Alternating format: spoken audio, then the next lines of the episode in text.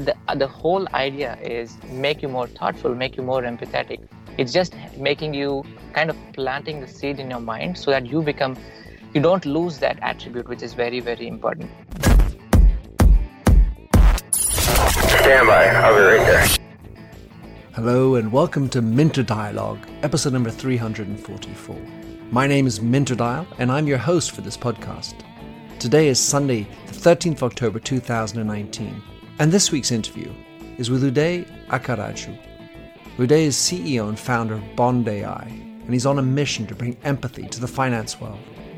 Bond AI is a human centered AI platform for financial institutions powered by the world's first empathy engine for finance. Uday is a bona fide innovator, technologist, and designer.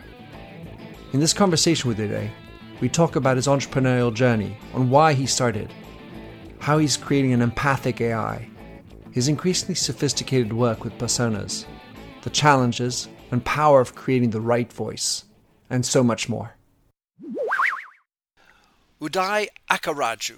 All right, so I hope I got that somewhat right. Uh, oh my God, you got it right. Oh, yeah. perfect. So you are a human-centered designer, as you like to say, and That's also right. the CEO of a company called Bond AI. And of Yes. course, I came across you because you're all about putting empathy into AI. And what a cool idea is that? What got you into this? Oh man, I, I don't know if I have to share this in this podcast or not. It's it's kind of a sad story because the thing is, I mean, uh, I was living in uh, in California before, so I used to have I had a good paycheck. I mean, no complaints about that. But uh, because maybe I was living in a costly metropolitan, I was living paycheck to paycheck. So and there was I mean I didn't predict any kind of uh, disaster or something happening to me or my finances, but it happened. Like it happens in rare cases, but it happened to me. So I went into a financial hole. It kind of brought everything down because I was kind of in a position where my finances were in the worst position possible. Hmm.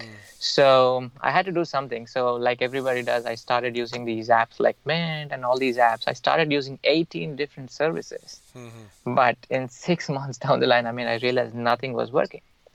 So I, I have a background in cognitive science and human centered design. Till then, I mean, I haven't applied really, really into something very practical. So I thought, okay, should, should I actually design something for myself? Because there's no other way around. So I have to do something because I was at the rock bottom. So I actually looked at my own habits. I actually looked at my own transactions. I looked at my what I've, I've been doing, what my behaviors were, what my impulsive spending and my my instant gratification behaviors and all that stuff. So I actually, if you think I am, is I mean, or I empathize with my future self, whatever you can call it. So that was the starting point, and I actually designed a program. How can I empathize with myself? Kind of, I mean, you know, I mean, the definition of empathy is putting yourself in somebody else's shoes, thinking from not somebody else's state of mind. But this actually had, I mean, I actually split myself into two different parts hmm. and think like a third person. And so that's how I got into it. 18 months down the line, everything worked out, and I came out, and I had- even had some money to actually invest in this project. So that was the story how it all started. Wow. So when you go through this journey, you say you you're in the third person, but at some level, maybe not only are you talking with your future self, you really are putting yourself in as the mm-hmm. shoes of the person in need of astute financial help. Exactly. Yeah. Exactly. I mean, that, that's the thing. I mean, it's it's very. First of all, I mean, empathy. I mean, the the concept, the feeling of empathy itself is complicated, right? I mean, it's not easy. It's not an easy cognitive task for somebody else to assume somebody else's state of mind and feel like them, think like them.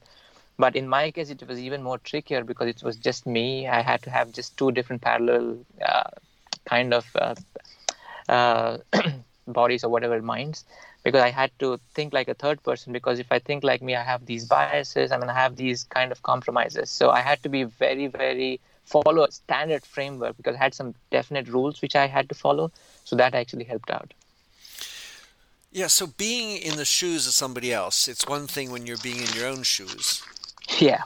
It's another to try to consider the framework that works for others. So the, the great thing is you're you're going from a place of need, which seems to be such the right place to go for entrepreneurs. Right. It's it's a concrete live live wire case. And yet, you know, every person who comes into financial distress comes with a very different background, story, set of issues, network that they can rely on or not, and so on. So, Right. I want, I, you know, let's start with understanding how you try to create a strong framework for your Bond AI and this empathy engine. How, how did you materially go about that? Did you start with yourself? And or give us a little bit of an idea of the, the in your mind, how did Uday go through making this larger framework? yeah so the thing it's it's all started with me so as i told you it's all started with me but as you know i mean if you have to uh, apply it to in a, in a, in a large scale understanding human behaviors and understanding people is very difficult because everybody is different every there's so many intricacies there's so many differences with everybody so they cannot be a generic framework they cannot be a generic kind of a program but they can be a generic framework so what we do is what i did was uh, first of all, I mean, I created this, this framework. We had a big survey because that is part of uh, human-centered design. We had a sample size of uh, 500 people where we actually went out and validated whether we are actually having enough data points to actually empathize with people. So what we realized quickly was when we are dealing with money, the whole focus has been around transactions. Whole focus has been about the accounts they have. Whole focus has been about how they're spending or their purchasing history. But that's not the whole life because yes, this is about money, this is about finances, but it has a much much bigger picture because it's affecting the whole life. And when you talk about the whole life, there are so many other parameters you need to consider. So what we do, I mean, what we typically do is once we we so I know we integrate with banks, so we help banks help their uh, consumers on the financial health. So what we typically do is once we integrate with a bank, we get the transaction data of that particular the, the particular consumer. So the first and foremost step, what we do is once we get the transaction, we construct a persona. So that becomes very very important because creating a persona enables us understand what the consumer has been doing and what he or she might need in the future but as i said the most important part is that persona is just based on transaction data and that is not an accurate reflection of the whole person of that person so that is the problem we had to tackle that is the most important learning i mean we can talk about it but that's the most important thing we do how we tackle that problem and how we how do we actually come up with a solution How many personas did you feel you needed to do? How do you feel like you're covering? How do you know when you're covering the whole spectrum, or at least you know enough of a spectrum to make a viable business? Yeah, so see, I mean, we just started with say five personas, right? Which, yeah, spending persona, savings persona, planning, borrowing, kind of the basic, the basic personas. We were categorizing different profiles into the basic personas, but as we actually went on looking at these uh, different patterns of the of. Today we have more than 200 personas. It's like a persona which is more deliberately saving. I mean, there's so many. I mean, granular details we have. So we have more than 200 personas uh, of people because the thing is, as I told you, what we do is we take the transaction data, we create a persona, but how do we get the non-financial data? Because we call it those intangible data points, because they are in your mind, they're in the mind of the consumer. They are, they are all these behaviors, they are all these habits. How do we get that? So that is the reason why we actually chose uh, conversation as our front end to the technology. So now what we do is while while we have conversations with the consumer, we predict context. That's the bigger part, biggest part of the engine. And contextually, we get these intangible data points which are missing from a tangible data source like transactions. So by combining these intangible data points where we get through conversations and the tangible data points we get through the transactions, purchase histories, and all that, we actually construct a much, much comprehensive and a 360 degree persona of the consumer where we can try to empathize. That's what we, I mean, I say always is you never, never have enough data points to actually create a persona or understand human behavior because there's so many variables. So instead of predicting outcomes, we predict context so that we can establish a validation loop with the consumer while having conversation and validate that. In your apply your empathy engine, you talk Mm-hmm. about having a certain number of criteria. Can you Mm-hmm. talk us through how you how many and how you structured those criteria and, and how you decided not to include others? Where you know there's that kind of a construction. Again, this is about creating empathy, and I'd be Correct. curious to understand what are the elements that went into your contextual understanding of the others to create the empathy. Correct. So we have a generic framework of the whole data points we need to actually empathize with the consumer. But as I told you on at the beginning, we won't get that, and maybe for some consumers, the data. I mean, we need some uh, like 20 or data point. For some, we might need 500 to empathize. It's the situation is different. So that's how it's it's very generic. So that's what I, I told you is if we have enough data points, we get it. If we don't have enough data points, we get through that contextual conversation. But the most important thing we do is we actually validate with the consumer. We are not making any big predictions because we are dealing with a sensitive uh, domain, which, which is finance. If we predict something, uh, we actually validate with that consumer to actually say, okay, this is yes, this is ticked or this is not ticked. So that is how we are actually narrowing down and narrowing down so that we can really, really understand the situation and add value and empathize with the consumer. All right, so you've got the empathy engine. You've Yeah. um, you, you're you're applying it to financial institutions. Yeah. The reason why you went financial institutions first seems to me very personal relative to your Yeah. story at the beginning. Yeah.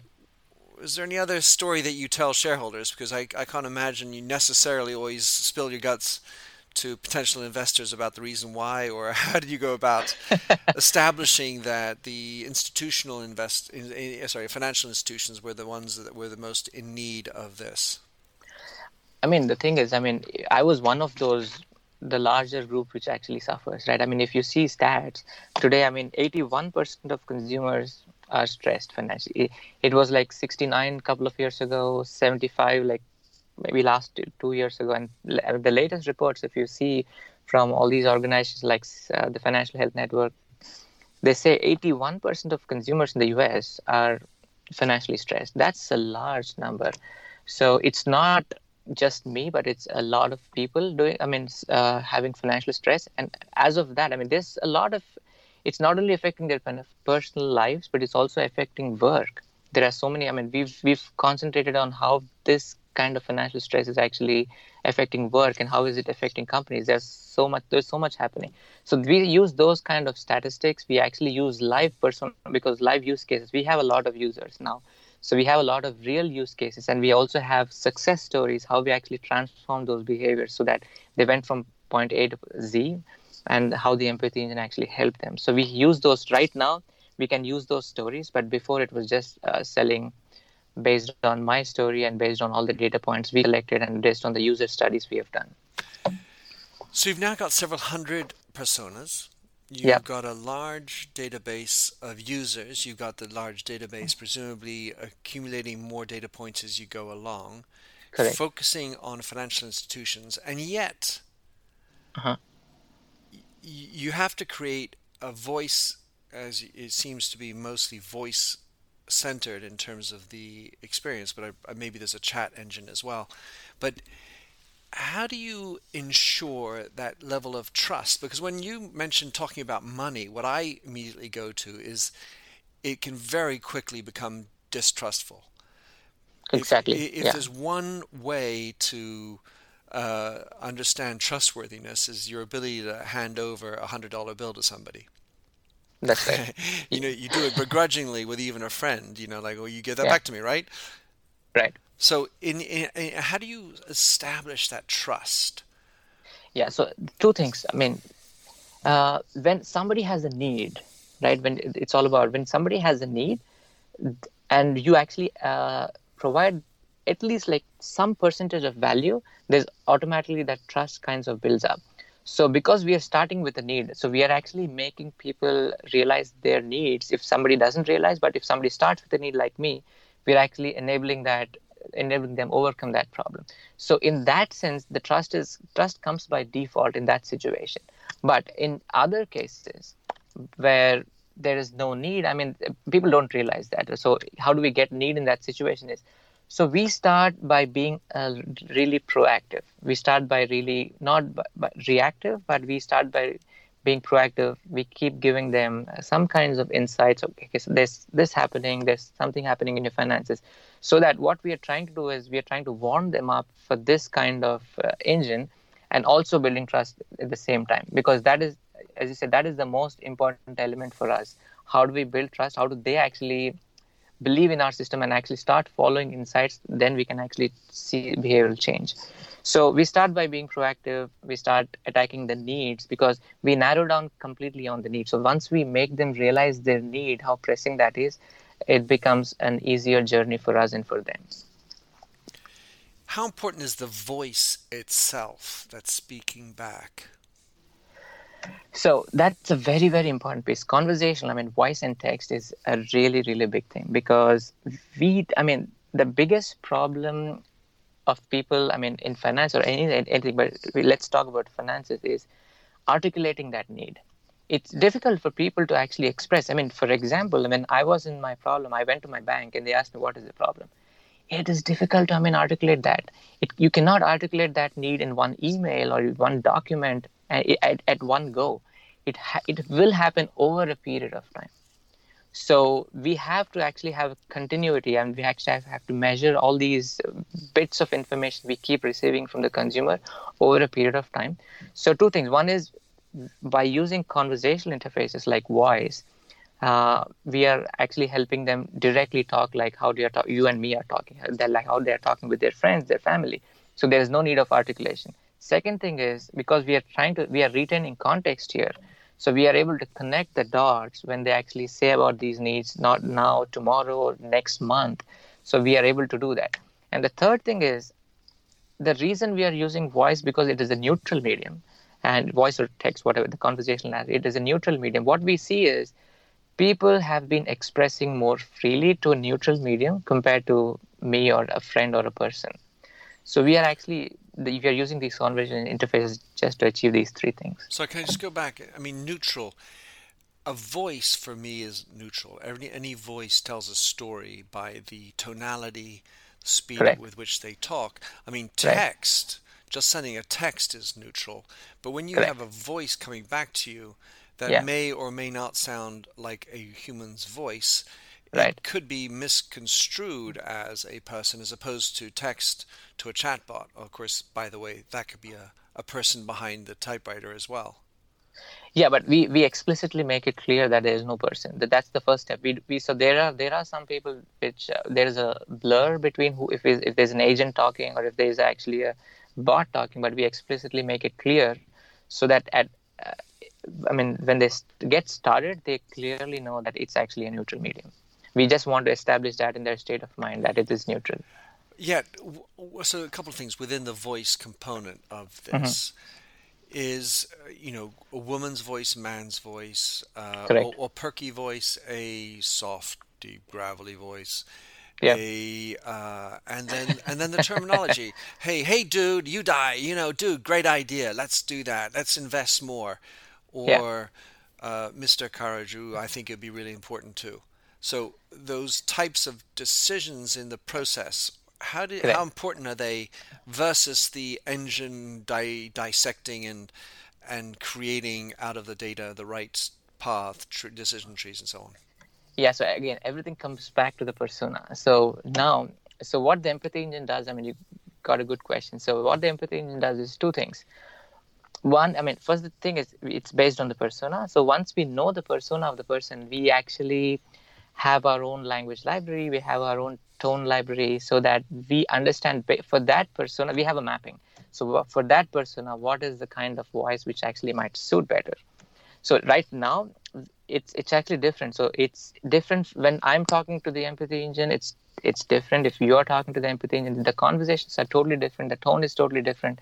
The persona of the voice itself is totally different. So I mean, it's still an experimental phase, but I think we have a very good sense of mapping where for what user persona what uh, voice persona is ideal it's still happening but i think that's the path we're taking Well, I, I you know I, I, was I've watched a few of your demos, and Mm-hmm. and of course it's marvelous because you you know you're trying to play let's say a game on stage, which you have to.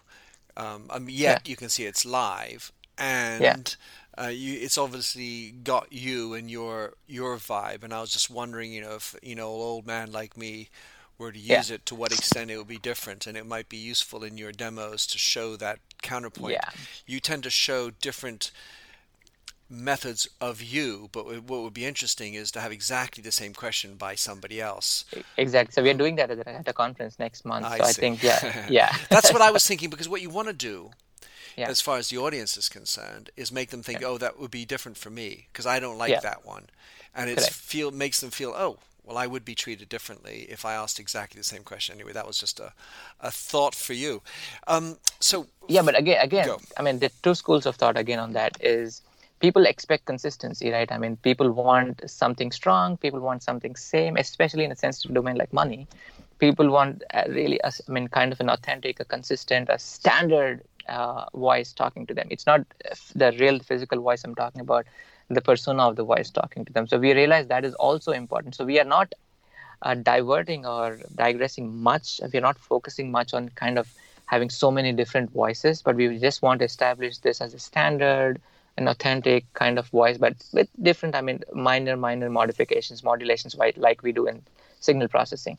So we do that. So, so we just really don't want to take a drastic step of changing Right. uh, different voices, but yeah, Well, you need to focus your energies because you know having the sum total of all possible voices adapted and appropriate for every person according to the mood and according to the person and the language, and yeah. you could spend a lifetime. Yeah, but because I mean, two aspects. I mean, people are more concerned about that real need. I mean, in your mind, I mean, it's not you're not really focusing on um, when you, I mean that's what I said. It's very very important we narrow down the need and address that need so that we eliminate a not lot of other noise and we are actually able to narrow down even on the trust aspect, even on the I mean authenticity aspect. Got it. So, um, what I wanted to end off with was a little bit more about the mission you're on, and we were talking offline about how you've aligned with your angel investor community that's investing in you with your purpose. So tell us what is your purpose, and I want to get into that just a little bit after. Yeah, two things. I mean, if you see if you i mean if you see my keynotes i mean one purpose we, i'm really trying to achieve i mean solve is we are losing empathy i mean if it's not just me telling but there have been so many reports uh, about people actually losing empathy because consistently we've been outsourcing our thinking to some technology or ai right small things right from amazon to big things. Uh, so we've been doing that. So i think consistently we are losing one of the most important attributes which actually identifies us as human. So we are losing empathy. So with the empathy engine our the the whole idea is make you more thoughtful, make you more empathetic. It's just making you kind of planting the seed in your mind so that you become you don't lose that attribute which is very very important. So because once you have that empathy as attribute not just being kids or not, not being adults if you have empathy there are a lot of things uh, positive things which can happen. Because that's, that's what happened to me. I could empathize with myself. I could actually solve my problem. So which if you have if you so that is the first mission. How do we kind of preserve this? Even in this technology we can't go away with technology but with technology how can we still preserve this? That's the first mission and the second mission because we are applying to money this the whole empathy engine to the financial world our whole focus is how do we enhance financial health? How do we enhance financial wellness? Because even uh, with the partners or the uh, company or the financial institutions we are aligning with the we have we've been very selective. So it's not that we can do a lot of things but we are focusing on institutions or banks which are focused on this aspect of enhancing financial health so those are the two focuses and that is the whole mission about the company and me So, as you know, you know I've written this book, Artificial Empathy, and I talk Yeah. about self empathy. Yet, Right. if, if someone's listening to this who's not particularly well versed in empathy, Mm-hmm. what you're saying could sound like, well, just being selfish. You know, you're dealing with yourself. yep And, and talk us through how you feel that the reflectiveness helps us be empathetic more in society as well, or not just by yourself. How, talk, how do you relate that?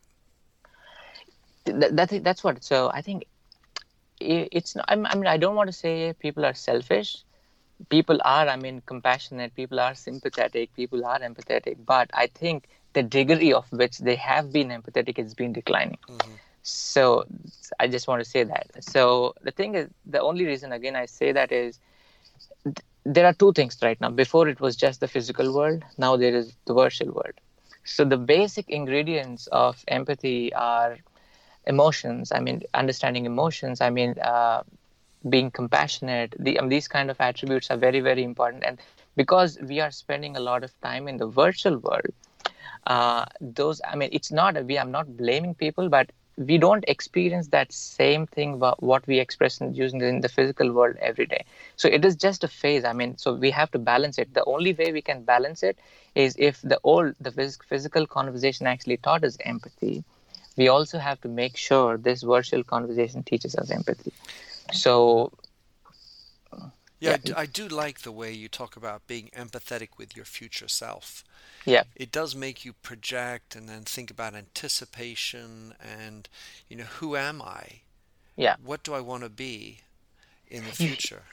Exactly. If you have to ask this question i mean I, when, when you ask me the question about people i think you definitely have to ask this question okay who am i? What am i going to do in the future how am i going to really fit collectively in the society i mean what what is that small i mean it might not be big but what is that small change i can contribute what that is that small change I can bring as a whole. I think that is very, very important. And the other thing, of course, is that you're working with financial institutions, which, while dealing with the most important element, your financial assets, yeah. they're not known for being warm and cuddly kind of people. And if, if you know you look at a list of industries with whom people have trust, financial yeah. institutions are uh, in the lower quartile, if not Absolutely. at the very bottom. Correct. And, and and I, you know, I, I, like my book, Artificial Empathy. I'm trying to think of business as a way to improve empathy in society at large. And so, Correct. you know, naturally, what you're trying to do, I have to guess, is help through Bond AI in financial institutions, is making them, when you well pick them, be more empathic with customers and say, "Oh gosh, this is a bank that cares." Yeah, yeah, exactly. It comes down to the culture. I mean, those are people too, right? I mean, it's the same with people working in the bank. It's the same with people actually being customers. The, we are all experiencing the same phenomena of being in the virtual worlds. So I think it's the same. Yeah, exactly. So we we have something even for the employees to actually become more empathetic. So the thing is, we have one system for the consumers. We have one system for the back office, the employees. So both actually have the same mission, kind of make them more empathetic. And right, last question is how do you make the return on investment argument with the financial institutions? You need to spend X with me and it'll return Y to you. What does that conversation look like? so, see, it comes down, see, the financial institutions, I think, come down to just two things. I mean, really, their uh, kind of uh, user acquisition costs and the lifetime customer value if the lifetime customer value is more, they tend to have, I mean, more profits and they have tend to have more revenue. So the central thing we are trying to focus for them is we how do we enhance the LCV or the lifetime customer value. So if we are consistently adding more value to the consumer through our platform, we're consistently personalizing or hyper personalizing the experiences for the consumer, it is reflecting in enhancing the lifetime customer value, and that's what the financial institutions care about. So that's the trade-off. That is the big ROI for, for them. It's not about yes, I mean some people talk about efficiencies. Come on, I, I need to use your system to actually increase the efficiency of my employees, my contact center employees. But that is a minor part of it. But seriously, we are focusing more on the retail side. Really, we are adding value. We're increasing personalized engagement so that the LCV is increasing for the institutions, and there's a huge ROI because of that. Hmm. Sounds great. Well, Uday, so thank you so much for coming on the show. Tell us how people can read up about you, follow you, learn more about Bond.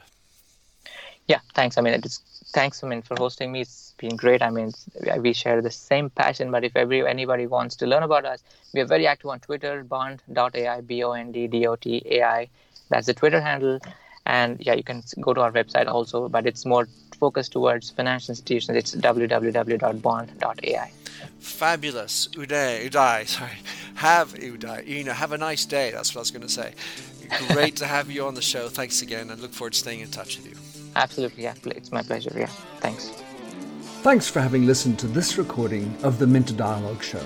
You'll find the show notes and other blog posts on minterdial.com. If you enjoyed the show, please head over to iTunes to give a rating and review. And to finish, here's a song I wrote with Stephanie Singer, A Convinced Man.